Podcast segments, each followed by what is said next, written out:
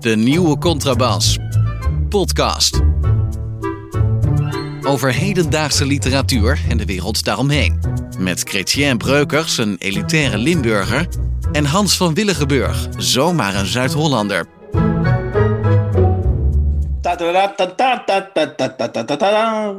De zeventiende aflevering van de nieuwe Contrabas uh, podcast loopt. Uh, alvorens Chrétien en ik ons gaan buigen over de uh, literaire actualiteit. Uh, even een korte blik vooruit alvast naar het gesprek met Delphine Leconte dat wij reeds opgenomen hebben. En ik mag alvast verklappen, als Chrétien dat tenminste ook goed vindt, dat ehm, wij werden, geloof ik, wel enigszins bevangen door Delphine tijdens dat gesprek. Ja, het was een fantastisch gesprek in mijn herinnering. Ik heb het ook teruggehoord en het bleef een fantastisch gesprek. Het is, een, uh, het is met een eentje, zou mijn opa zeggen. nou goed, uh, welk eentje dat is, uh, daar moet u dus even voor blijven luisteren. Um, ondertussen gaan wij even een aantal dingen bespreken, Kretje. om te beginnen, dat is alweer even geleden, dus het is geen brandende actualiteit. Maar er is een, als er een nieuwe prijs is, dan zijn wij toch meestal wel als de kippen bij om daar iets van te vinden. En er is een nieuwe prijs en die heet het Brandsalarm. En die gaat, let op, en, en dat is een prijs uh, volgens, uh, volgens de, de bijgaande documenten. Is dat een prijs voor een avontuurlijke lezer? En nou is mijn vraag. Leuk dat je ook lezers wil, in de prijzen wil laten vallen. Maar hoe spoor je in godsnaam avontuurlijke lezers op, Christian? Nou, dat is heel gemakkelijk hier. Brandsalarm is een prijs genoemd trouwens naar Wim Brands. Hè, de betreurde host van VPRO Boeken. Uh, en uh, wat ze hebben gedaan, is ze hebben iemand een prijs gegeven die in de literatuur werkt al. Dus dat is misschien wel een lezer, hè, want dat is iemand die redactiewerk doet, en boekjes samenstelt en boeken pers klaarmaakt. En uh, dus dat is denk ik wat ze met die bevlogen lezer bedoelen. Of hoe noemden ze dat? Bevlogen lezer toch? Hè? Wat zei je nou? nee, prijs voor een avontuurlijke lezer. Een avontuurlijke lezer, oké. Okay. Het is iemand uit de literatuur zelf die ze genomen hebben, een vrouw. En uh, dat denk ik dat het is, want meer kun je niet, uh, ja, een andere avontuurlijke lezer kun je niet vinden, denk ik. Dat is vrij moeilijk om die op te sporen. Maar, maar, het, maar het, is toch heel raar om, om iemand die redigeert of pers klaarmaakt, wat natuurlijk een, een heel eerzaam beroep uh, en stiel is, om die met het epitheton avontuurlijk op te zadelen. Dat is toch per ja. definitie niet heel erg avontuurlijk. Kijk, als ik, kijk, dat ik Martijn Ben, als ik stel dat ik, ik lees Martijn Benders, de, zijn traktaat, even kijken, traktaat van de zon, zijn volledige oeuvre van 709 pagina's. En ik ga dat in één dag helemaal lezen. Van A tot Z. Dan vind ik mezelf een avontuurlijke lezer. Maar dat is toch ja, en, een, en een masochist ben je dan ook. maar dat is wat anders. Maar, de, maar, maar, maar, maar, het avontuurlijke lezer is natuurlijk ook weer een term uit de, uit de koker van een of ander adviesbureau. Of uh, een of andere copywriter die dat bedacht heeft. Kijk, wat ik er kwalijk aan vind, is dat ze hebben zich. Uh, ze, er, zijn een aantal, er is een aantal mensen, uh, als ik het zo goed zie, staat er. Het is een initiatief van Micha Weg, Micha Wechtheim, Arjan Korteweg en Thomas Verbocht. Die, mensen hebben Wim Brands voor hun kar uh, gespannen. En die gaan dan zoeken naar die avontuurlijke lezer, die blijkbaar in de literatuur werkt al. Want dat blijkt zo te zijn. En dan staat er ook nog: de jury van Brandsalarm wordt gevormd door René van Marissing. Dat is een aardige schrijver, overigens, auteur. Uh, Daan Stoffels, Thomas Verbocht en Erik Linder. Dus, dus uh, weer Thomas Verbocht overigens. Maar zeker Daan Stoffels en Erik Linder, dan denk ik, ja, dan zitten we meteen weer in de diepste diepten van de, van de ons kent ons krochten. Ja. Dus dat is het wat het is. Het is. Waarschijnlijk was er wat geld over hier of daar. En daar kunnen de mensen die altijd alles uitdelen, weer iets uitdelen aan de mensen die zij kennen. Dat is wat het is geworden. Maar ligt het op een of andere manier in het verlengde van, van de discussie die we natuurlijk ook hier op de nieuwe Contrabas podcast hebben gehad? Namelijk dat uitgevers zo langzamerhand uh, bewegingen beginnen te maken met hou eens op met schrijven, uh, ga eens lezen. Hè? Dus, dus dat, dat, er, dat nee, er... nee, heeft er niks mee te maken. Dit is echt, dit, ik, ik heb het vanmiddag proberen te begrijpen wat er allemaal staat. Dit is gewoon, er is ergens een potje met geld over geweest. Ze hebben gedacht, we gaan Wim Brands, die is vijf jaar geleden gestorven, die gaan we eren. En er zijn wat, uh, wat netwerkers die dat uh, op, uh, in het getouw hebben gezet. Of op, hoe noem je dat? In het getouw gezet? Op het getouw gezet. Ja. Anyway. En die op, hebben op, ta op, touw hebben gezet. Die hebben dat op touw gezet. En da nou, dat is wat het geworden is. Het is niks en het wordt ook nooit wat, denk ik. Goed. Dan een andere uh, uh, kwestie die misschien ook niet hyperactueel is, maar op een gegeven moment, uh, dat geldt dan voor mij, dat, ik weet niet of dat ook voor jou geldt, maar dat is zo'n emmertje wat zich langzaam vult. Ja, dat heb je. je, hebt, je hebt bij Trouw heb je zo'n poëziecritica en die luistert naar de naam Janita Monna. Ja. En die, en die krijgt verdorie, die krijgt echt de ruimte van trouw om, om iets met poëzie te doen. Die, ja, elke week een spread, hè? De twee ja, dat, is, dat was een spread. Het wordt wel nu weer wat kleiner, heb ik het Oh. idee. Ze moeten het ook weer steeds korter formuleren. Maar eh, je zal maar in een grote landelijk ochtendblad dus de kans krijgen om mensen te enthousiasmeren voor poëzie. En je heet Janita Monna en je slaagt er elke week in om een stukje over poëzie te schrijven wat werkelijk totaal niet inspireert. Maar wacht even, want ik, eh, ik ken haar eh, als, als schrijver eh, al heel lang, als, als recensent voor poëzie al heel lang. Ja. Uh, wat, wat is precies. De, want ik heb de, speciaal omdat jij dit aanbracht, dit onderwerp, heb ik de laatste vijf stukjes van haar uh, gelezen. En jij en vindt, ik, ik, uh, in, mijn, nee, in mijn herinnering was zij echt goed. Maar misschien dat was toen ze nog vrij veel plek had. Dus ik heb het de laatste jaren minder goed gevolgd. Maar het, het viel me op dat ze. Die laatste vijf stukjes waren wat rommelig in elkaar gezet. En die gingen allemaal over het grote wonder van de poëzie. Wat uh, blijkbaar niet te formuleren is. Dus ik vond het ook ik vond het wat vaag. Maar wat, ik me dus op, wat me opvalt. En, maar wat is, wat is jouw ergernis precies? Nou, ik, heb, ik, heb een paar zinnen, ik heb een paar zinnen verzameld. Uh, uh, over, uh, die, die ik dus typisch Janita Monna vind. Yeah. En um, waarmee ze ons dus week in, week uit bestookt. Nou, het eerste gaat over een bundel van Tjitske Jansen. iedereen moet ergens zijn. Dat is net verschenen. Ja. En dan zegt, en dat is dan zo'n typische Monna-zin waar ik dan helemaal bij afknap. Jansen tekent contouren van situaties en gebeurtenissen en vult die spaarzaam in met sprekende details. Oké, ja, dat is inderdaad een fantastische zin. Dat is een zin, dat is echt recensentenproza is dat. Ja, dat is fantastisch. Dat is, ze zegt dus eigenlijk, uh, uh, uh, Jansen Ja, dat- dat is gebruikt weinig. Nou, Jansen gebruikt Dat is weinig. het punt. Wat zegt ze hier? Ja, Jansen probeert met weinig details grote lijnen uit te zetten, denk ik dat ze zegt. Maar misschien vergis ik me. Maar, maar dat is het hele punt met die Janita Monna. Hè. Je, zou denken, nou enthousiasmeer maar. Ik heb er de zin in, poëzie, als, je- als je er al zin in hebt. Maar dan krijg je gewoon die puzzel van Janita Monna te lezen. En denk je, ja, inderdaad, wat, wat staat hier? Dus behalve dat je dus de opdracht krijgt om poëzie te lezen eh, en te ontcijferen... krijg je dus eigenlijk ook de opdracht om dat proza van Janita Monna te ontcijferen. En Ja, dat viel mij bij die laatste vijf stukjes op. Dat ik, ik moest erg goed nadenken wat er stond. Ik dacht, wat, wat is, wat, wat, wat is... Noem nog eens één Ja. voorbeeldzin. hè. Ja, ik heb nog één zin. Dat is, eh, ehm, eh, dat is dan een eh, recensie over een, bund- een bundel Flitsleemte uit 2009 van Elma van Haren. Dus destijds was Monna ook al de weg kwijt, in mijn ogen. En dan staat er over die bundel, geschreven door Janita Monna... Gedichten onder spanning die verleiden door de ruimte die ze laten. Ja, dat is inderdaad ook moeilijk. Ja, dat kan ik ook niet helemaal. Dus gedichten die hebben, omdat ze heel veel ruimte laten, roepen ze heel veel spanning op. Ja, ik snap het wel. Ze, be- ze bedoelde dus eigenlijk, er wordt niet veel, wat, wat er niet gezegd wordt, levert ook spanning op. Zou kunnen.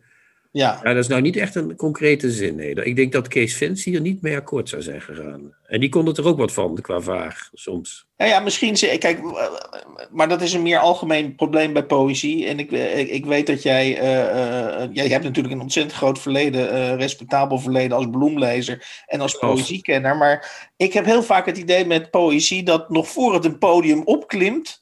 eh, het eigenlijk zichzelf alweer van het podium wegstuurt. eh, eh, en, en dat heb je Nou. eigenlijk. Het is te, ik vind het vaak te bescheiden en veel te, veel te, veel te dwingend vaag. En dat vind ik dus eh, ja, de taak van de recensent. Oh, oh, sorry, als recensenten dan ook al in die stijl gaan, gaan opereren, dan krijg je dus een soort dubbele vaagheid. En, en eh, ja, daar word ik een gek van. Ja, dat heeft wel, dat heeft wel zoiets. Het is, het is, bij poëzie is het zo, en bij literatuur in het algemeen ook trouwens, vind ik. Dat vind ik ook bij veel recensenten die gewoon eh, proza bespreken.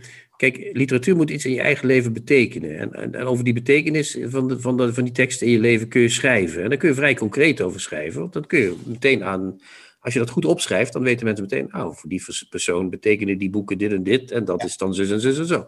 Maar die bewuste vaagheid bij veel poëzie en ook bij veel poëzierecensies, die is, die is niet alleen dat ze zichzelf heel bescheiden opstellen, maar ze maken zichzelf ook heel hoog. Ze maken zich tot een soort uh, zenders, tot een soort uh, goden op de Parnassus die vage dingen zeggen. En de mensen beneden mogen die vage dingen uit, uh, die, mogen, die mogen daar naar luisteren en die mogen alleen O en A zeggen. Weet je? Dan... Maar heeft het ook niet te maken met een, met een aspect wat jij in een vorige aflevering ook genoemd hebt, namelijk dat mensen in de literatuurwereld heel erg uitkijken wat ze zeggen, dat ze zich heel bewust zijn van collega's, dat ze... Zeker, zeker bij poëzierecensenten sowieso, want kijk, die hele poëziewereld bestaat uit een paar honderd mensen.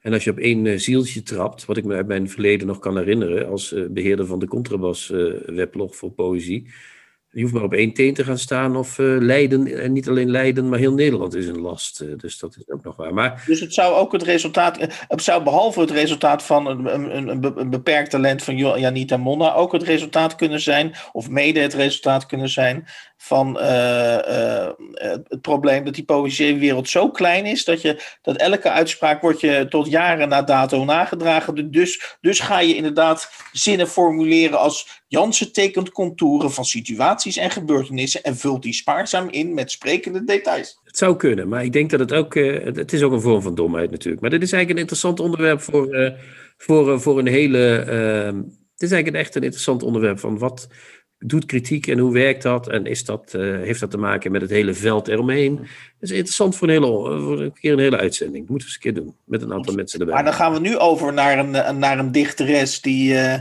volgens mij van al dit soort dingen heel weinig last heeft. En, uh, Wie is dat, dat dan? Is... Oh, Delphine, of niet? ja. ja. en dat is Delphine Leconte. Kom er maar in. Ja. The Black Box. Hoe schrijvers schrijven. We zijn hier in de nieuwe rubriek uh, de Black Box bij elkaar. Uh, we, dat is Hans van Wilgenburg, uh, Delphine Leconte. Welkom, Delphine en ikzelf. Delphine, we zitten hier, we nemen op om, meestal nemen Hans en ik op s'avonds om half negen. Maar jij zei dat je dan niet kunt, want je gaat om zeven uur s'avonds, of althans in de namiddag in mijn geval, naar bed. En dan sta je om twee uur op om te schrijven. Vertel daar eens iets over. Wel, um, ja, omdat ik merk, nu, nu ik niet meer drink, heb ik een ander soort. Uh, ja, dat slaaptekort brengt mij in een soort bijna psychotische staat. Um, geeft me iets, enerzijds iets lucide, anderzijds een soort verwarring en ontreddering. Um, die ik nodig heb om te kunnen schrijven, denk ik. Dus je, je zoekt de slaaptekort op eigenlijk? Uh... Ja, aanvankelijk wel. Ja, maar laten we één stap terug. Ik vraag naar je werktijden en je zegt nu ik niet meer drink. Hm. Dus, dus je drinkt niet meer. Maar sinds wanneer drink je niet meer? Ik ben gestopt uh, 15 juni. Ik heb me ook laten opnemen. Drie weken. Niet zo, uh, niet zo uh, verbluffend of... Uh, allee, ook geen zo geestige opname. Maar zwart, gewoon om de ontwenningsverschijnselen een beetje op te vangen. Maar ja, voordien was zo... Ik denk dat ik ook rapper tevreden was. Um, dat megalomane en dat onstuimige, um, dat gepaard gaat met alcoholmisbruik, de zelfoverschatting, mis ik natuurlijk wel. Um, nu moet ik al diep graven in mijn narcistische genen om af en toe een klein beetje um, ja, geloof in, in mijn schrijverschap te hervinden. Dus je, maar, je, je compenseert in feite de, het gebrek aan, aan, aan alcohol nu met een, met een toename aan slaaptekort? Uh. Ja, ja ook, ook zo. En, en, en, en sinds je niet meer drinkt dus, ben je ook, als ik het goed zie, van dichter naar proza-schrijver omgekat. Ja, dat is natuurlijk wel... Hoe kwam dat? Vertel. Ja, omdat gedichten denk, mijn gedichten zijn koortsiger, um, irrationeler. Um, ja, ze moeten ook helemaal niet kloppen. Hè. Moest me minder bezighouden met structuur en uh, ze konden raar en ziekelijk zijn. Maar nu ben ik wel nog steeds in zekere mate raar en ziekelijk, maar er is toch een soort verstilling. Nee, ik weet het niet hoe dat ik het moet noemen. Nou, dat laten we even zitten gewoon. Maakt niet uit. Vertel verder. Je, hm. je, je ziet wel een verschil dus. Met... Maar toch, ja, eigenlijk is het allemaal begonnen met opiniestukken. Maar dan, opiniestukken zijn zo vergankelijk en zo onnozel.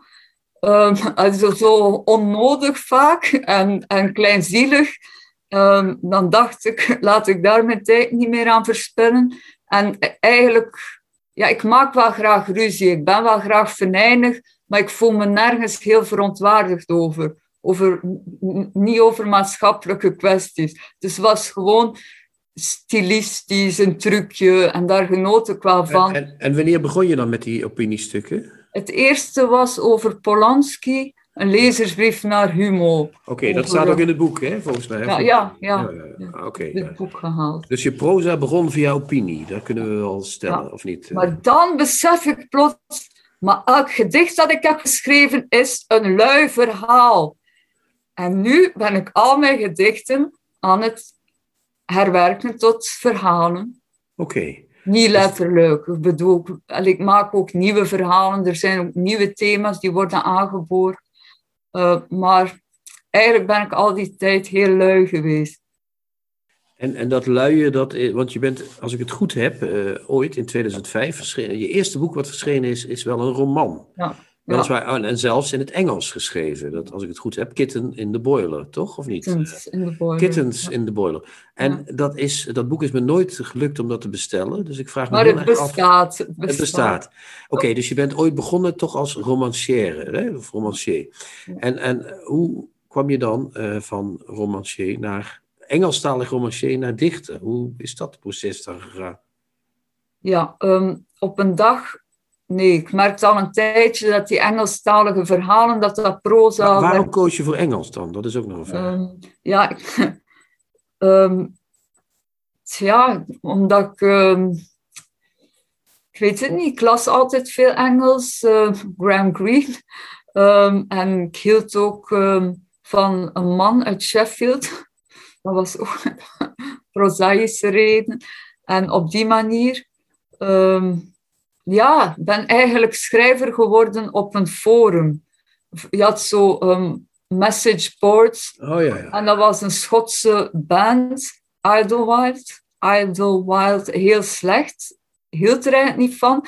Maar daar merkte ik dat ik mij um, kon geestig zijn in het Engels. En, um, en zo is het gegroeid.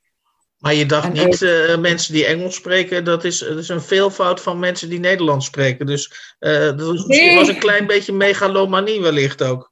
Nee, dat is um, heel ambitieus ben ik nooit geweest. Oké. Okay. Af en toe heb ik wel ambitieuze opflakkeringen, maar verder dan een paar stukken sturen naar redactie, naar redacties van tijdschriften gaat dat niet. En daarna ja, nee, ik weet. Nee, nee ik ben nee, niet helemaal... Daar had het niks mee te maken. Daar had het niks mee te maken. Nee, nee. nee helemaal niet. Want, um, goh, ja, dat waren ook maar hele obscure e-zines waar dat ik die verhalen naartoe stuurde. En dan uiteindelijk is dat een jonge gast uit Boston die een erfenis had uh, gekregen van een onkel die dan een kleine uitgeverij opstart. Ja, Thief Jargon uh, Press. Zoveel stelde het allemaal niet voor. En da daar is dat boek voor jou toen verschenen, dus, of niet? Ja, ja. ja want het, het, toen kwam je dus. En, en, maar hoe ben je dan van die Engelstalige roman naar de poëzie in het Nederlands gegroeid? Weet je dat nog? Ja, ik had wel altijd een, een liefde. Ja, ik had wel altijd uh, als twintiger bijvoorbeeld ook gedichten uh, neergepend in notitieboekjes. Maar uh, ik wist niet dat er. Wat, wat gebeurt er daar allemaal? We zitten hier live in een dood hondje, zeg maar. Ja. Wat is dat? Dat is dus, haar, haar vriend is 80 of zo, dus dat is echt een fantastische. Nou goed. Ja. De, de, vermiste dichter is terecht, ja. ja. Uh, maar. Um... Zijn de hondjes allemaal oké okay in hun ja. leven nog? En Omer leeft ook nog? Dan ja, wil ik, ja oké, okay, dan wil ik toch wel even erbij hebben, want anders dan. Uh, ja. ja. Dus, Goed, maar dus- ik had wel als, ja, als puber uiteraard um, zwelgend in zelfmedelijden, dagboekachtige gedichten. Als twintiger ook nog. Um, ja, maar ik had ze wel een keer, maar dat is misschien dom om je gedichten te tonen aan uh, gefnuikte familieleden met literaire ambities. Ja, die zijn er heel veel in jouw familie, hè? Ja. verschrikkelijk. ja. Ja, Maar dan Ja. vind ik het bijzonder dat, dat, jij, dat jij van jezelf zegt, en zoveel schrijvers eh, zeggen dat niet van zichzelf. Dus in die zin hebben we dat al binnen. Namelijk een schrijver die van zichzelf zegt dat, eh, dat hij lui is. Eh, wat, wat vind jij lui aan, je, aan jezelf? eh? ik, ik ben rap tevreden over een, over een gedicht of over een verhaal. Ik eh, ehm, herwerk zelden, ik keer zelden terug naar verhalen en gedichten. Ehm, maar uiteraard ehm, erken ik dat er veel waardeloos materiaal zit in mijn mappen. Maar ik ben wel ijdel, zo ijdel dat ik alles bewaar. Ook mijn hele slechte gedichten, maar Maar, maar je vindt dus eigenlijk, je vindt dus eigenlijk dat je het wel moet. eh, Dat je vindt dus eigenlijk dat je het wel moet. eh, eh, wat je dus niet doet, maar dat je, het, dat je het wel zou moeten overlezen of herwerken. Of zeg je van dat hoeft helemaal niet. Dat is juist de kracht ervan. Ja, nee, nee, maar ik denk dat ik wel soms thema's en beelden recycleer, maar ik probeer het toch niet te doen. Ik probeer toch elke dag opnieuw, ehm, opnieuw te beginnen. En Ik, denk, ik denk dat jij een, echt een type schrijvers bent. Je hebt eh, schrijvers die eh, moeten eh, over elke bladzijde vechten. Hm. En jij moet eigenlijk vechten om geen bladzijde te maken. ja, ja, en daarom als ik, als ik dat hoor, dat schrijvers worstelen of Ja, dan denk je van, wat doen die mensen dan? ja, ik ben na een uur klaar en dan denk ik, help, en nu? Ja, precies. Dat is, dat is dus wat het is. Want ik heb ook gemerkt dat toen jij... eh, ik, heb, ik heb een tijdje jouw gedichten mogen eh, redigeren. En ik zei vaak tegen jou van... Nou, de, de helft van dat gedicht mag er wel uit. En dan zei je, nou, geen probleem. En er zijn heel veel dichters die worden dan meteen eh, woest. En die beginnen dan eh, van... Ja, maar dat is een hele... Daar zijn ze zes weken mee bezig geweest. Maar jij was daar een uur mee bezig geweest. Dus zei, ja, de helft eruit. Ja, kan ook. En dan eh, was het, was het, was, en dat bedoel ik niet neer, neerbuigend, verre van, maar dan was het gedicht toch nog heel goed. Dus Hm. eh, ik wil maar zeggen, je hebt schrijvers die schrijven vanuit een teveel, dat ben jij. En je hebt schrijvers die schrijven vanuit moeite en vanuit eh, iedere woord moet bevochten worden. Ja. En jij Nee, ziet jezelf, denk- zie jij jezelf ook echt als zo'n schrijver van een teveel? Ja? Ja, ik denk soms dat ik een goede Gordon Lish zou moeten tegenkomen. Zeker voor mijn gedichten. Wat, wat, is dat dan? Sorry. De, de redacteur van Raymond Carver. Ja, maar die heeft er bijna de helft uit weggesloopt. Ja. Ja.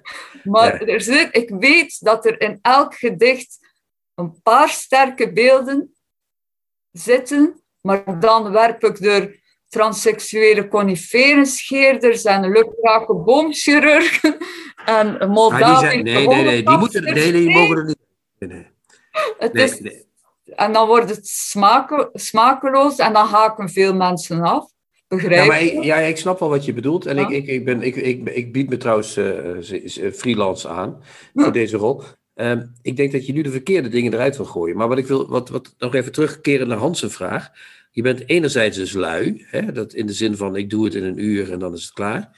En anderzijds ben je dus eh, niet, niet zozeer lui, maar je, het, is er toch al. Hè? Die hele creatieve impuls is er toch al. Dus je hoeft niet eh, lui te zijn, want eh, ja, het komt wel, die tekst. En dan, maar goed, we zijn nog steeds niet bij, bij vreemd genoeg, van die Engelstalige romans en die Nederlandse gedichten gekomen. Dus dan, toen ben je de dagboeknotities gaan maken en toen, toen ineens kwamen de gedichten. eh, Ja, ik denk dat ik eerst... Ja, de gedichten kwamen. ehm, ja, ik weet niet waarom ik ze dan van notitieboekje naar Word-document, dat ik dat dan plots eh, de moeite vond, of dat ik dan sterk genoeg en toen vond. ging je ze opsturen zelfs ook. Ja, ja. Ja, naar de brakke hond. Ja, en werd dat meteen geaccepteerd? Of, eh? Ja. Ja. Hoe oud was je toen? 29 of zo? Ja, ik ben eh, vrij laat gedebuteerd. Maar ehm, ehm, ja, ik denk dat. ehm, en dan, vanaf ik dan, vanaf er een paar aanvaard werden gedichten, ja, dan was het hek van de dam of de dam gebroken. En dan dacht ik, oh, heerlijk, eh, ja, dan blijf ik dat doen. En, eh, Als Delphine eh, Leconte-liefhebber, want zo wil ik mezelf wel, eh, wel kwalificeren, ben ik toch licht verontrust. Want je, eigenlijk zeg je dus dat, ehm, eh, dat je nu de, de gedichten hebt omgewerkt tot verhalen. Terwijl ik zelf denk, oeh, komen die gedichten dan weer terug? Ga je, ga je ook weer terug naar je oude, wat mij betreft, zeer aangename luie houding en, en ros je er gewoon weer honderd gedichten uit voor een volgende bundel? Ja, goh, ehm, er zijn ondertussen al een aantal dichtbundels klaar. Maar ik voel wel dat mijn gedichten de laatste tijd uit een voegen aan het barsten zijn. En ook twee pagina's beslaan.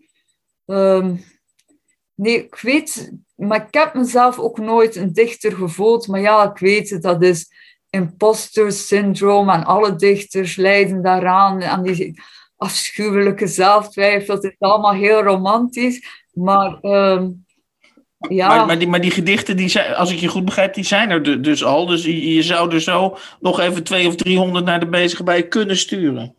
Ja. Ja, maar, maar toch, dat is mooi. En, en, toch wil ik iets over dat proza weten. Dat is een beetje niet om Hans uh, voor de voeten te lopen. Want, want ik denk dat, dat, dat die gedichten inderdaad uh, nog moeten blijven doorgaan. Maar je bent dus eigenlijk niet. Hans denkt, je moet terug naar je oude stijl. Maar je bent dus eigenlijk nu met het proza, wat nu net verschenen is onder de titel Beschermvrouwen van de Verschoppelingen. En je zei net, in december komt al deel 2 uit. Um, je bent eigenlijk teruggekeerd naar die oude proza-stiel, naar, dat, naar die roman-stiel. Dus misschien maakt voor jou, en dat is, nou ja, dat is geen vraag, maar dat is een constatering, maakt het voor jou wat uit wat je schrijft? Dat is toch wel een vraag. Ja, maakt het uit wat je schrijft? Nee, nee, inderdaad, dat denk ik niet. Ik denk dat alles wat ik schrijf um, altijd wel um, ja, mijn stempel draagt, uiteraard. Nee, en dat het, ja. Dat kun je wel zeggen. en, nee, en er zit ook waarschijnlijk poëzie in de proza. En, uh, en narratieven zit veel te veel in die gedichten, dat is duidelijk. Dus nee, ja, en ze voeden elkaar ook. En, en dan die humorcolumns, en dan gebruik ik... En dan gebruik ik ook soms beelden uit de verhalen in mijn gedichten en omgekeerd. En het is altijd vaak over hetzelfde. Het is vaak over de pannen en over ja, deze zeepsieders. En, en, hoe, en werkt het nou tussen jou en de uitgever? Want als ik jou begrijp, kun je dus uh, uit, een, uit een zee van aanbod, kun je, kun je ze, als je zou willen, zou je ze kunnen overspoelen. Maar dan zegt de bezige bij, nou doe maar een, uh, doe maar, uh, een beetje een dikte van 10 centimeter of een dikte van 20 centimeter. Hoe werkt dat precies? Ze zijn toch relatief meegaand. Want um, met Katrijn van Houwermeijer, mijn vorige redactrice, moest ik altijd vechten. Nog 40 erbij, nee, nog 20, nee, nog 30, oké, 30. Uh, compromissen sluiten, maar nu um, ja, slaag ik er toch in een 110. Maar ja, dat is nog een strenge selectie, 110. Uh, maar ja, ik weet niet, lijviger willen ze toch niet. Uh... Nee, wat gek, ja. ja. ja ik, Ben wel, ik ben wel in voor een Delphine Leconte van 500 bladzijden hoor, daar ben ik helemaal klaar voor. Ja, Hans is uitgever ook, dus je kunt zo, uh, ja, je, je kunt, kunt zo, zo terecht. ja. ja. Uh, wat me in, in, in, en dat is geen uh, procedurele vraag, maar dat is wel ehm, iets wat me opvalt, is dat je in het proza kiest voor de verschoppeling. Ja. Je kiest voor Arjen Peters. Je hebt een pleidooi voor Arjen Peters. Ja, dus, ja, we kunnen op dit moment zeggen wat we willen, maar hij is verschopt door de Volkskrant. Dus hij is niet uh, meer iemand die de positie had die hij had. Maar je kiest ook voor bijvoorbeeld Achterberg. Uh, ook iemand die in zijn tijd een verschoppeling was. En ik bedoelde met Arjen Peters niet lullig, echt verre van. Ik, ik, ik vind hem geen. Uh... Nou ja, jouw, jouw pleidooi voor hem is halfslachtig, of hoe moet je dat zeggen? Het is deels voor hem en deels tegen hem. Um, maar je bent niet iemand die, die, die behalve de, hè, je staat bekend om iemand die de zelfkant aan uh, raakt, maar je bent ook iemand die consequent kiest voor de mensen die niet uh, op, op, een goede plek zitten. Uh, dat Achterberg, hè, als ik dat goed begrijp, is dat echt een. is dat, e-, want ik, ik heb ooit met jou gesproken, toen zei je dat je Slauwerhof las. En later zei je dat je dat niet dat je die toch niet gelezen had. Maar Achterberg heb je wel gelezen. Want ja. je een mooie brief van Achterberg. heb ik gelezen. Ja, ik moet een snellere vraag stellen van de jongens, maar dat is uh, hopeloos. Dat gaat toch nooit. Uh, dat is, uh, ik ben net als Michael, Michael Zeeman altijd aan het woord. dus dat is, maar Achterberg heb je wel gelezen. Dus. Ja. Oké, okay, want je eind, waarom eindig je met een brief van Achterberg in dit boek? Ehm, ja, het was ehm, sowieso omdat, om mijn schoolheid te eindigen, omdat het een andere vorm was dan die andere stukken, de brief, een mooie epiloog. Nee, ik had um, domweg in een mail naar een, uh, een kennis geschreven. Uh, uh, ik lees momenteel Achterberg en die vrouw schreef terug. Dat moet je niet doen, die heeft iemand vermoord. Wat? Nee, um, nee serieus, dat geloof ik niet. Of wel? Ja, serieus, oké. Okay. Stuitend, stuitende domheid. Ja. Um, dus, um, maar nee, Achterberg was er altijd. Um, toch wel via mijn moeder. het is altijd gefrustreerd. Ja, ja, die nu ook schrijft en verhalen publiceert in Hollands Maandblad. Zucht, ja. De, de moeder imiteert de dochter. Niet, uh, ja, wat goed. Uh, ja, oké. Okay. Dit viel me gewoon op, want zij was wel de eerste die jouw boek bestelde. Hè? Denk er wel ja, en waarschijnlijk 60 exemplaren naar het schijnt. Was in een heel jaar was dat de enige omzet die ik had. maar goed, ja. Um, ik weet niet of ja. jij ook een afsluit, of, of die al een beetje aan een afsluiten, maar of dat we nog een. Ja, ja, want ik ben met Achterberg naar de afsluitende vraag aan het, omdat ik dat laatste stukje graag zou willen laten voorlezen. Maar goed, ja. Nou, ga verder, ja. Ja, Achterberg, dus um, uiteraard. Um, de thema's um, spraken mij aan. Zijn thema's, zijn religie, de onbereikbare liefde. Nee, ik, vind, ik heb het altijd prachtig gevonden. En, ja, van en het leeftijdsverschil natuurlijk ook, hè? laten we dat niet. Of niet?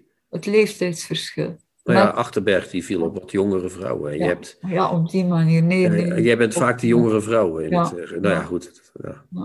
Ja. Maar goed, ik, wat ik je wou vragen, dus is, uh, heb je het boek bij de hand of niet? Uh, nee. Kun je dat verhalen? Dan zou je het laatste stukje kunnen voorlezen. Kleptomanie, voodoo, hanengevechten, alpaca-fokkerijen en psychiatrische instellingen kwamen voorbij. Ik ben zo vaak corrupt geweest dat ik niet meer weet hoe ik over de liefde moet schrijven. Mijn huidige relatie met de voormalige vrachtwagenchauffeur is wanhopig en stormachtig. Twee wrakken op het vliegend tapijt van een mistroostig pretpark in Bulgarije.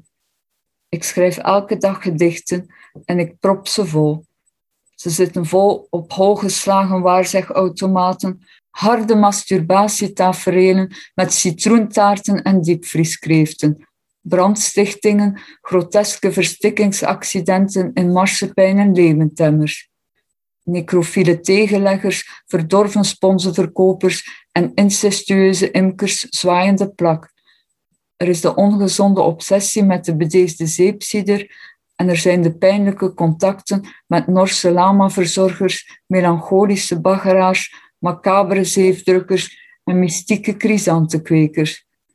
Dat mijn gedichten barok en wanstaltig zijn, vind ik oké, zolang ik maar af en toe mag uitrusten op uw eiland, uw ziel. Liefs, Delphine. Ja, fantastisch. Ja. maar je hebt het... Wat heb je eigenlijk met opsommingen als je schrijft? Vind je dat prettig om op te sommen? Ja, heerlijk. Ik kan me daar echt in verliezen. Ja, ja want ik, ik zie je dus echt. Ja, wie, wie, welke schrijver heeft nou op hol geslagen waar zeg automaten, harde masturbatietaferelen met citroentaarten en diepvrieskreeften, brandstichtingen en wie, wie doet dat nou? Wat, wat, wat gebeurt er dan? Hoe, hoe, hoe krijg je dat op papier? Of op de laptop of hoe dan ook? Ja, uh, karigheid is nooit aan mij besteed geweest. en, um, dus je bent lui en nee. niet karig, dat kunnen we concluderen. Um, ja, um, ik weet dat er allerlei regels zijn van wat mag en wat hoort en dat zogezegd meer dan twee adjectieven smakeloos is. Of, maar ik heb me daar nooit veel van aangetrokken.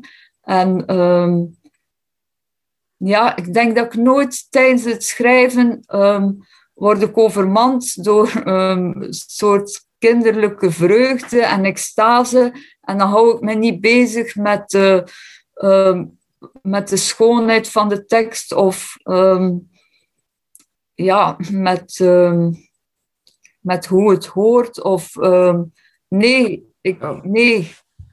dan telt... Het lijkt me heel goed om dat niet nee, te doen, toch? Nee, tuurlijk, tuurlijk dan telt alleen um, die vreugde en die ongebreideldheid En uiteindelijk is alles absurd en gaan we morgen dood. En nee, maar ik bedoel, het is allemaal zo ontzettend onbelangrijk.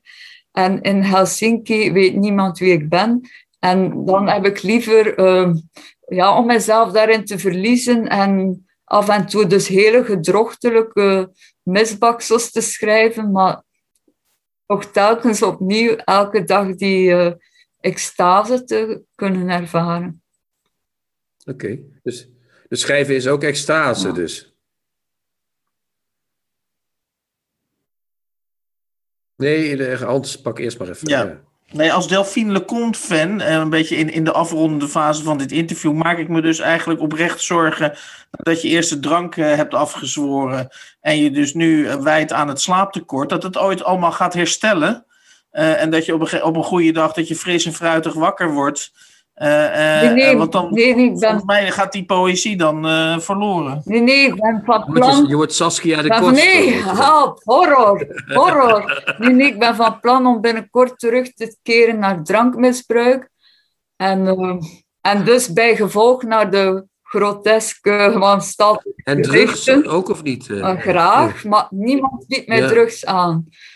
Uh, nee, oké. Okay. Ik kom een keer langs. Als, als, als, het nodig, als het echt nodig is, als je ooit echt zonder komt te zitten, dan ben ik bereid. Hè? Ja, wij, wij, rijden wel even om, uh, Delphine. Dat komt er nog niet. Dat is geruststellend, ja. ja dus, nou ja, dus niet, ophouden, niet ophouden met schrijven, dat nee, is één ding. Nee, uh, ja. nee. nee, maar het gaat altijd maar ziekelijker en lelijker en wanstaltiger worden. En daar heb ik vrede mee genomen. En mijn dertien lezers ook. Dus niets, niets moet veranderen. En um, ik heb ook geen um, groot masterplan of dat ik um, ja, een Grand Hotel Europa wil schrijven of zo. Dat doet er allemaal niet toe. Wat de tekst die ik vandaag schrijf moet geslaagd zijn en dan, en dan verder, ja, verder denk ik meestal niet. Tips van de week. Boeken, artikelen of pamfletten die boven het maaiveld uitsteken. Bij wijze van uh, experiment of bij wijze van uh, nieuwe routine hebben uh, Chrétien en ik, uh, en ik, gaan we er geen losse tips geven, maar hebben we dus samen een boek gelezen. in dit geval de saamhorigheidsgroep van Marijn de Boer, het bekende boek met de oude PSP-poster. Het idee daarachter is, is dat, het, dat, het, dat het even wat dieper gaat. Dus uh, dat is een beetje de belofte van, deze, van dit experiment. We hebben het boek allebei gelezen en gaan dus uh, op niveau, daar gaan we even vanuit, op niveau gaan we dus uh, van dat boek, over dat boek van mening verschillen. Chrétien, ik heb begrepen dat jij een enorme, of in ieder geval een zekere draai hebt gemaakt bij het lezen van dit boek. Ja, moet, moeten we trouwens eerst zeggen in twee zinnen waar het over gaat, of niet? Ja, doe maar even. Ja, eventjes kort. Het gaat over een uh, saamhorigheidsgroep, zoals de titel al een beetje weggeeft. Um, dat is een typische uh, eind jaren 70, begin jaren 80 groep van goeddoeners. Van mensen die uh, proberen, die geven hun 10% van hun loon aan, aan, goede, aan, aan arme landen. En ehm, een van de mensen die daarbij hoort, heet Bernhard. Dat is een diplomaat in de dop, dus dat is niet typisch een linkse jongen eigenlijk. die, van, die, van hem uit wordt het hele verhaal verteld. Althans in de derde persoon, maar hij is de hoofdpersoon. Uh, die wordt door zijn vriend Felix, die een van de leden van de saamhorigheidsgroep, in die groep gemoffeld. En denkt dan, nou, ik probeer het even. Ik ga binnenkort uh, toch in de buitenlandse dienst. Dus ik ga een jaartje in die groep en ik zie wel. Maar die blijkt ontzettend verliefd te worden op een van die dames uh, in, in, in, in die groep. Goed om te vermelden, denk ik, eventjes tussendoor. Uh, niet om jou te onderbreken, maar is dat dit boek is genomineerd, haalde de eind, eindlijst van de Libris Literatuurprijs.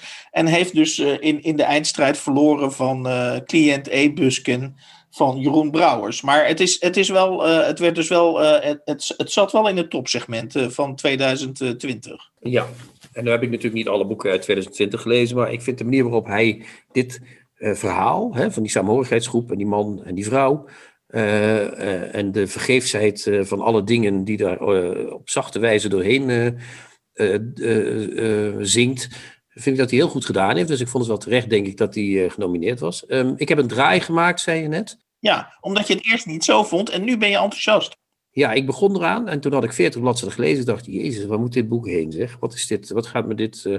Ik had er zoveel positieve recensies over gelezen. Het viel me echt heel erg tegen. Toen ben ik deze week opnieuw begonnen.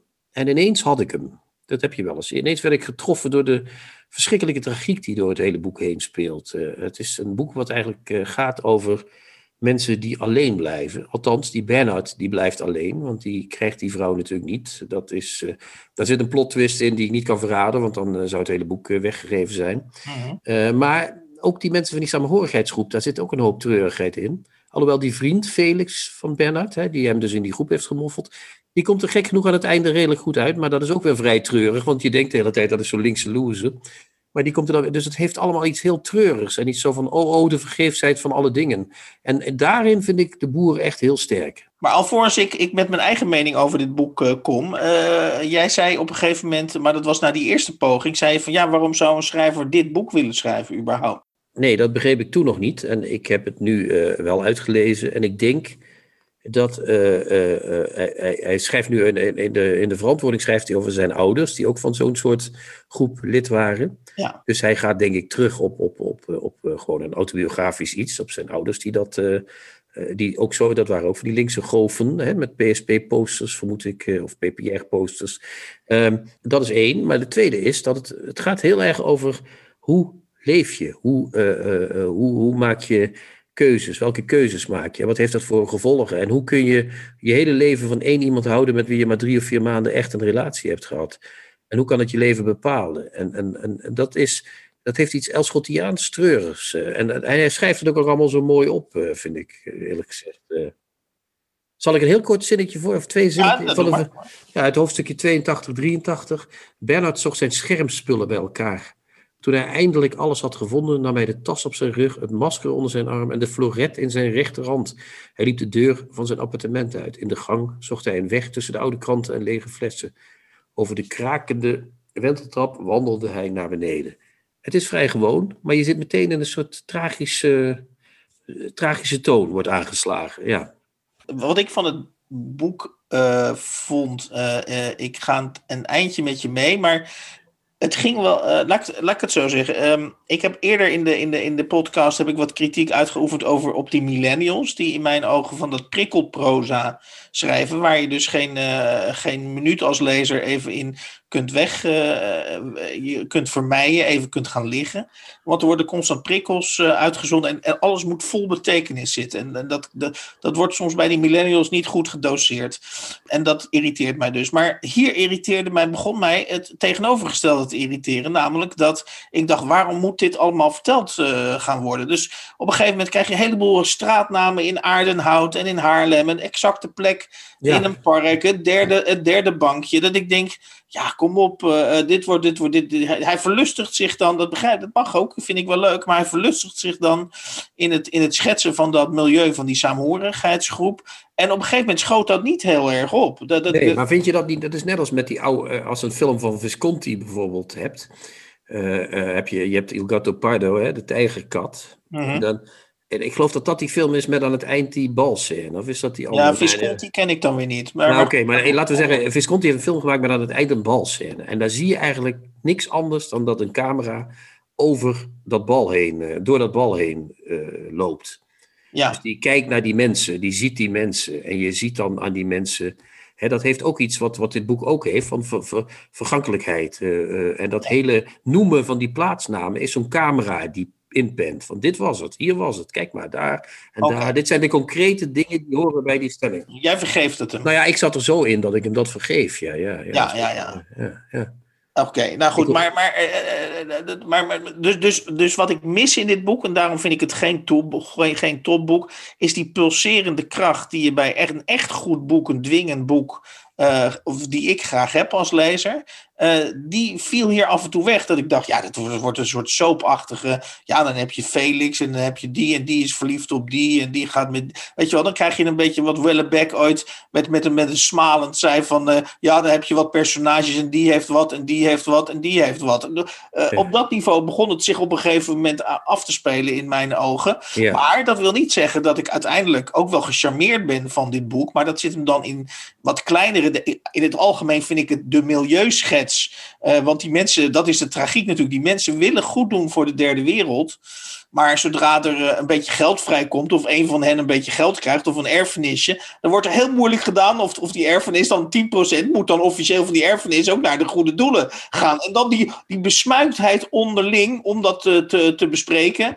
En, en ja, de kleinzieligheid eigenlijk van die mensen willen, hebben dus wel uh, zeg maar de pretentie om goed te doen, maar ze, zijn, ze worden door Marijn de Boer, en dat doet hij wel goed, worden ze natuurlijk ook als hele kleinziendige kleinburgers neergezet. Ja, maar je krijgt ook ontzettende medelijden met ze. Want uh, een van die, die Bernard zit op een gegeven moment in Amerika, hè, die is in ja. New York, die zit bij de Verenigde Naties of zoiets. Ja. Die is diplomaat. En dan komt de Bronno, heet die geloof ik. Hè? Of, Bronno, Bronno is Bronno. Zeg maar, uh, qua Calvinisme en zuinigheid het ultieme uh, ja. ja zieligheid. Die ja. ja, die komt dan op bezoek en die neemt hem mee naar een Japans restaurant. En die heeft dan boterhammetjes bij zich die hij wil opeten in dat restaurant. Ja, ik vind dat ook. Ik krijg dan echt. Dan breekt mijn hart voor die Bronno ook. Dan denk ik, ja, dit is. Dit is dat, die, en dan moet hij betalen aan het eind, want hij wil per se betalen, die Bronno. En dan is het 600 euro. Dus die man die krijgt bijna een hartaanval. ik moet hier voor 600 euro voor rolletjes rijst, zegt hij dan. Want het is, het is sushi, is het schitterend. Ja. ja. En dan, maar dat doet hij zo mooi dat ik echt, ik heb met die bronnen vanaf, vanaf dat moment het hele boek door, denk ik, oh, heb je hem weer, die ja. arme man met zijn korte broek aan, en, weet je wel. Ja. Nou ja, en dat boek heeft wat mij betreft aan het eind, en daar wil ik best eventjes op inzoomen, graag zelfs, want dat vond ik echt een, voor zover ik het boek, uh, voor zover ik al op mijn honger bleef zitten bij dit boek, uh, ging hier helemaal aan, bijna aan het eind helemaal mijn hart open. Want uh, Bernard, uh, de hoofdpersoon, de diplomaat, die komt dan na zoveel jaar, kom, ziet hij dus weer mensen van de saamhorigheidsgroep. Ja. En wat ik dan leuk vind van Marijn de Boer, die, je zou zeggen, dat moet je niet doen als auteur. Hè? Ga nou niet noemen van welke partij ze zijn, maar op een gegeven moment zegt hij gewoon, ja, dat waren gewoon, het waren allemaal P van de A'ers, zegt hij gewoon. Het waren allemaal P ja. van de A'ers, zegt hij. Ja, dan. maar daar, daar, wil hij ook een mentaliteit, daar noemt hij ook een mentaliteit mee natuurlijk. Ja, hè? Dat, dat, maar, maar laat, en dan zegt hij op een gegeven moment, dat vind ik zo ontzettend ironisch en zo ontzettend goed. Dan zegt hij Bernard van, ja, wat, hè, want hij heeft ze de hele tijd niet gezien. En dan zegt hij terloops van, goh, uh, hoe is het eigenlijk met, hoe gaat het nou eigenlijk met jullie kinderen? Uh, wat, wat zijn die allemaal geworden? Nou, die zitten allemaal bij Shell, die zitten allemaal bij multinationals. Daar gaat het echt ontzettend goed mee, weet je wel. En dat, dat zelfs Bernard denkt, nou, dat is wel, eh, hè, wat is er nog over van, de, van die linkse idealen van vroeger? en dan zegt hij op een ook gegeven moment... in het ja, bedrijfsleven, zeggen ze dan. ja, het bedrijfsleven. dan, dan zegt hij op een bedrijf- gegeven moment van een van die zoons, maar die, wa- eh, maar die was toch geïnteresseerd in Nederlands? eh, eh, of of, of eh, die deed toch een studie? Of die was toch geïnteresseerd in literatuur? Nee, zegt die man, ja, maar hij doet nu de communicatie bij KPN. Schitterend, schitterend. Ja, ja, dus die hele, dat is wel iets van de tijd. Hij, hij beschrijft dus niet hoe de tijd verandert, maar doet dat eigenlijk in die ene scène even. Hè? Want dat is net als dat bal bij Visconti. Dan komt hij terug en daar wordt alles even uit. Want ze, in het begin drinken ze ook niet. En het- bij dat, dan komt hij terug, na 30 jaar, 35 Ja. jaar. Dan staat ineens de drank er en dan is er nog cashje en dan is er van alles aan de hand. Dus die, die, hij beschrijft niet hoe die tijd verandert, maar doordat die man weg is geweest, komt hij ineens terug en blijken die mensen toch op hun manier ook hetzelfde, maar toch ook wel iets anders te zijn geworden. Nou ja. En daar zit die vergeefsheid weer in. Je zou kunnen zeggen dat Marijn de Boer met die scène van de saamhorigheidsgroep 30 jaar later een hele bibliotheek, sociaal-democratische bibliotheek over de PvdA in één klap Ja, en daar had hij misschien ook. dat- heeft gemaakt. En dat Ja. vind ik wel knap, ja. Ja, dat is heel knap. En dan wil hij er nog, en dat vind ik het na. Ik zou het boek zeg maar vier sterren geven, als het, wat ik heb ik een hekel aan, maar goed. En als hij gestopt was met zo'n soort scène, hè, Ja. in- dan was het de vijf sterren geworden. maar, maar, maar nu gaat hij nog een soort. Hij doet, ja, dat kunnen we ook niet ver- verraden, maar hij komt nog met een soort plot dingetje aan het eind. Er moet nog iets, eh, en dat vind ik jammer, want de, hij, hij bouwt het zo mooi op en het zou in, die, in, die, in, die, in dat feestje, als hij terugkomt, met die, en heeft die Japanse vrouw, heeft hij ondertussen ook nog Ja. gekregen. Dat is ook een heel treurig verhaal eigenlijk. Ehm, maar dan, dat zou echt geweldig zijn geweest als einde. Dus even voor de, voor de liefhebbers, eh, of, of zeg maar voor de, voor de, voor de echte lezers. eh, Marijn de Boer is wat mij betreft met de saamhorigheidsgroep is, is een lekker leesboek, absoluut. En voor de echte kenners, eh, eh, voor de echte liefhebbers zou ik zeggen, eh, inderdaad 3,5 tot 4 sterren.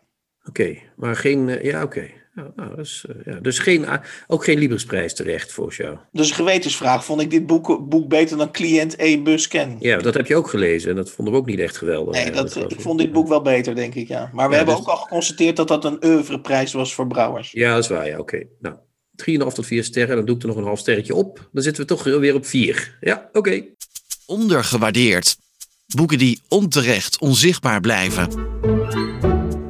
We gaan bespreken een boek wat in gewicht waarschijnlijk het zwaarste is uh, wat we tot dusver in de nieuwe Contrabas podcast besproken hebben. Het is uh, het boek Traktaat van de Zon van de dichter M.H.H. Benders, ofwel ook wel bekend als Martijn Benders. Um, hij is geboren in 1971 en dit boek is dus, uh, als ik Benders goed heb begrepen, een, een, soort afscheids, een, soort afscheidssaluut aan zijn publiek, zijn misschien niet heel erg grote publiek, maar desalniettemin. Um, de reden dat wij hem hier gaan bespreken is dat Martijn Benders, um, in ieder geval wat mij betreft, uh, een van de interessantste dichters is in het Nederlands taalgebied. Dus ja, er moet eigenlijk een soort rouwtoontje onder wat mij betreft. Want ik vind het jammer dat Martijn Benders lijkt, ik zeg lijkt, te gaan stoppen met dichten. Ja, ik, ik, eh, ik ook, denk ik. Al heb ik genoeg met Martin Benders te stellen gehad in mijn leven om te denken, nou ja, hoe cares. Uh, het is een vreemde figuur en een aparte vogel, zoals dat heet, uh, zoals dat vroeger heette. 2008 debuteerde hij bij Nieuw Amsterdam met Caravanserai. daar werd hij ook meteen genomineerd voor de Buddingprijs, voor het beste debuut. Hè? En um, daarna uh, keerde hij zich af van alle uitgevers. Want Martijn Benders is uh, behalve iemand die uh, goed kan dichten, ook iemand die echt een last pak op internet. Maar ook in de persoonlijke omgang, krijg ik de indruk. Toen heeft hij zich een tijdje op eigen beheer uitgaves gericht. Toen spoelde hij aan bij uitgeverij van Gennep. En daar heeft hij wat bundels en een roman uitgegeven. En nu heeft hij de Kaneelfabriek opgericht. Dat is, daar is hij uitgever van dat is een, poëzieuitgeverij die ergens in Brabant zit. Hij is uitgever, hij is auteur daarvan. Hij voor, geeft zijn eigen boeken vorm. Dit Traktaat van de Zon is ook door hem zelf vormgegeven. Het is verschrikkelijk lelijk vormgegeven. Het is, het is echt zo'n boek op heel wit papier. Het is POD gedrukt. Het is echt uh, heel verschrikkelijk allemaal. En toch is het inderdaad een fantastische dichter. Die ons dan een afscheidscadeau geeft, zoals jij zegt. 700 bladzijden mooie poëzie. Zonder inhoudsopgave en zonder register of wat dan ook. Maar goed, je moet het zelf doen, hè? een boek lezen. En het is uh, inderdaad een aparte dichter, maar een, een, een, een, een iemand die zichzelf uh, bewust uh, overal buiten heeft gezet. En dat intrigeert mij ook altijd wel. Jij als ervaren bloemlezer, als voormalig, misschien nog wel steeds, dat weet ik niet, enthousiast poëzielezer. Um, daag ik je hierbij uit? Ik, kan, ik zou het zelf ook kunnen doen, een poging kunnen wagen, maar ik daag je uit we hebben hier nu die, die steen van 709 pagina's liggen. Hoe zou jij nou de dichter Benders typeren? De dichter die dus binnenkort waarschijnlijk helemaal gaat ophouden. Nou, daar geloof ik niks van trouwens. Maar goed, dat, zijn, dat zeggen mensen altijd, hè, dat ze ophouden. En dan komen ze nog met heel veel dingen. Maar uh, ik, ik, ik was ooit bloemlezer. Ik heb wel eens geprobeerd een gedicht van hem te bloemlezen. Maar dat wilde hij nooit. Hij wilde nooit in mijn bloemlezingen. Want ik was niet waard om hem te bloemlezen. Dat vond ik ook altijd wel mooi eigenlijk. Maar goed, ik vind het echt een, een, een bij uitstek uh, lyrische dichter. Echt iemand die, die de taal het werk laat doen. Hè? Dus die, die niet zozeer op betekenis of op politieke dingen of op klank en ritme, zoals die, zoals die word, hoe heet die dingen, die spoken word artiesten, ja. zoals Amanda Gorman en Bab Schons echt iemand die, die probeert de taal uh, uh, om te spitten. Dat is wat hij doet, vind ik. Ik vind het echt een lyrische dichter. Iemand die licht shamanistische trekjes ook heeft. De ouderwetse, echt een ouderwetse dichter, zou je kunnen zeggen. Zoals ik hem ervaar, ik weet niet of, ja, of dat gelijk oploopt met, uh, met hoe jij naar hem kijkt. Ik, ik heb zelf bij heel veel poëzie heb ik het idee dat het al zichzelf al. Hè, dus ik, ik, heb graag dat po poëzie het podium opgaat. Niet letterlijk, hoeft niet letterlijk het podium op te gaan, maar in ieder geval zich aan jou voorstelt.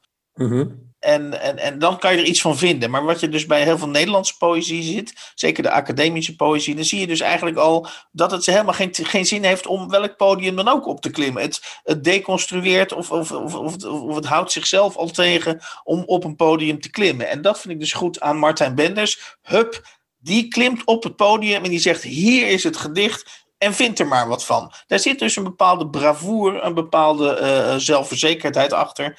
En ik vind dat ontzettend verfrissend uh, in het Nederlandse poëzieklimaat.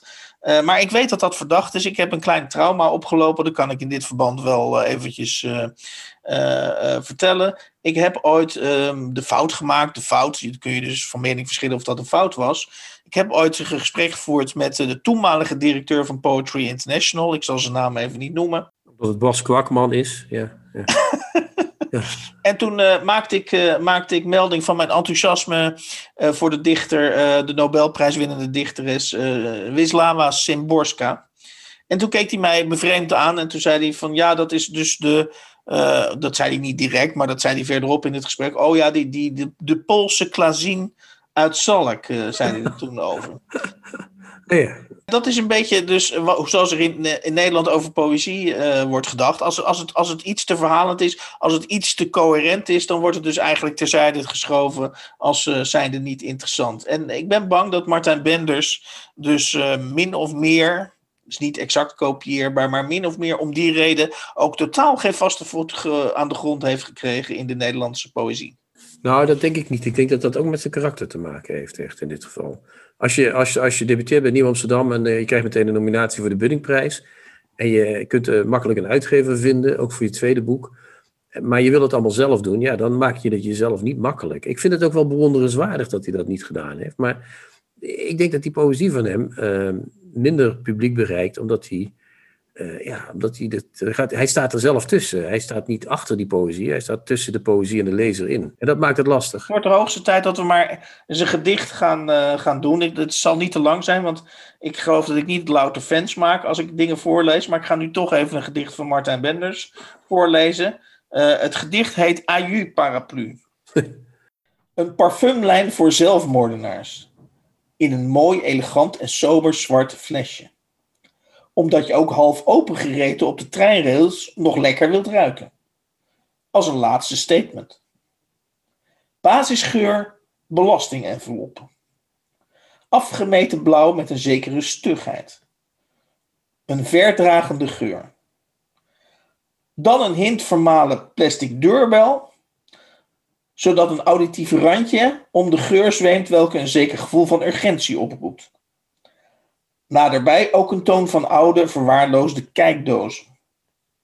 Wat verder weg, de nadruk van afgeknauwd potlood. Geheim ingrediënt, het ongrijpbaar aroma van een grabbelton. Ja, dat is een mooi gedicht. Ja, ja dat is het ook. Ja, dus hij kan het wel. Nee, ik, vind, ik, vind dat je heel, ik vind dat je heel erg. Uh, ja, nou ja, oké. Okay. Zoals jij net een mooi gedicht zegt, dan eh, bestaan er nog uh, miljoenen andere mooie gedichten. Terwijl ik dit echt wel een vrij uitzonderlijke klasse vind. Maar ja, ja, ja, dat, dat, ik ben het met je eens. Het is, een, het is echt, uh, op zijn best is het echt een hele goede dichter. Dus ik begrijp ook niet dat hij uh, niet bekender is. Maar goed, wat is, volgens mij komt dat door iets. Dat heb ik net gezegd. Wat hij dus, ja. wat hij dus ook doet. misschien moet ik daar dan ook nog een klein, is ook maar een heel klein gedicht. Of althans een kort gedicht. Um, hij, hij, hij, speelt ook met de taal. Hè? Hij, hij vormt de taal om naar zijn eigen. hij, hij kneedt de taal naar zijn eigen uh, idee. Vind ik ook goed. Tussen de gouden kokers van het riet en de tijdrekkende halmen hiemen de juffers. Schedelgeesters dazen laag op het veen. In de zwarte krokusstad onder het bitterven stropen kostmossen het mollem leeg. Boven de getulolita's van de larven. Ik weet niet hoe ik dat woord moet uitspreken. Maar wat ik wil zeggen hiermee is, in dit gedicht... Um, ja, dat is bijna gorter. Hè? Het is klank. Het is alleen maar klank en licht en, en, en, en impressie. Dus daar is die ook, eh, dat kan hij ook heel goed. Dat is, eh, dat is, dat is echt zijn. Uh, hij kan iets met de taal. Dat, dat, en dat is uitzonderlijk, want heel veel van die dichters die kunnen. Nou, het klinkt allemaal zo zuinigjes. Nee, nee, hij kan iets met de taal. Ja, er zijn wel meer mensen die iets met de taal kunnen. Nou ja, maar er zijn maar heel weinig dichters die de taal echt naar hun hand zetten. Dat, bedoel, dat is misschien wat jij met dat podium bedoelt. Hij, hij pakt de taal op en begint er wat mee te doen. Ja. En dat zijn echt heel weinig dichters die dat hebben. Dat is echt niet iets wat, wat zomaar uh, uh, overal uh, voorkomt. Maar er, is dus, er is dus redding tussen aanhalingstekens, want jij vermoedt dat dit een, dit een theatraal gebaar is van de dichter Benders. Dat hij, dat hij deze, deze steen verantwoordt door te zeggen dat hij gaat ophouden met dichten. Maar jij gelooft hem niet, dus jij verwacht gewoon hierna weer gedichten uh, van Martijn Benders. Ja, en ik hoop ook dat die dan mooier uitgegeven worden. Dus ik, ik, ik, ik denk niet dat hij... Hij kan niet Zo'n dichter kan niet stoppen. Dat gebeurt gewoon niet. Nee.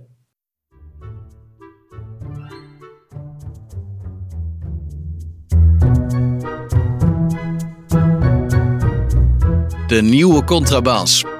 Podcast. In deze aflevering van de nieuwe Contrabas podcast kwamen voorbij uh, de roman De Saamhorigheidsgroep van Marijn de Boer, uh, verschenen bij Querido in 2020.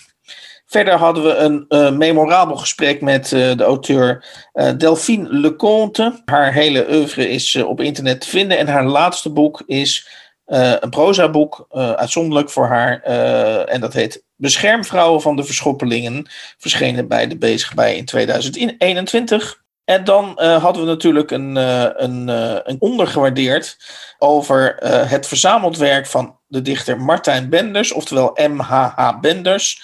En die heeft een steen het licht laten zien onder de titel Traktaat van de Zon. En dat verscheen bij zijn eigen uitgeverij De Kaneelfabriek. Wil je reageren op, de, op deze podcast? Dan kun je een mailtje sturen naar ons via podcast.denieuwecontrabas.blog. Ik herhaal podcast.denieuwecontrabas.blog. Tot volgende week. De nieuwe Contrabas podcast wordt gemaakt door Chrétien Breukers, Hans van Willigenburg en Erik Lindenburg.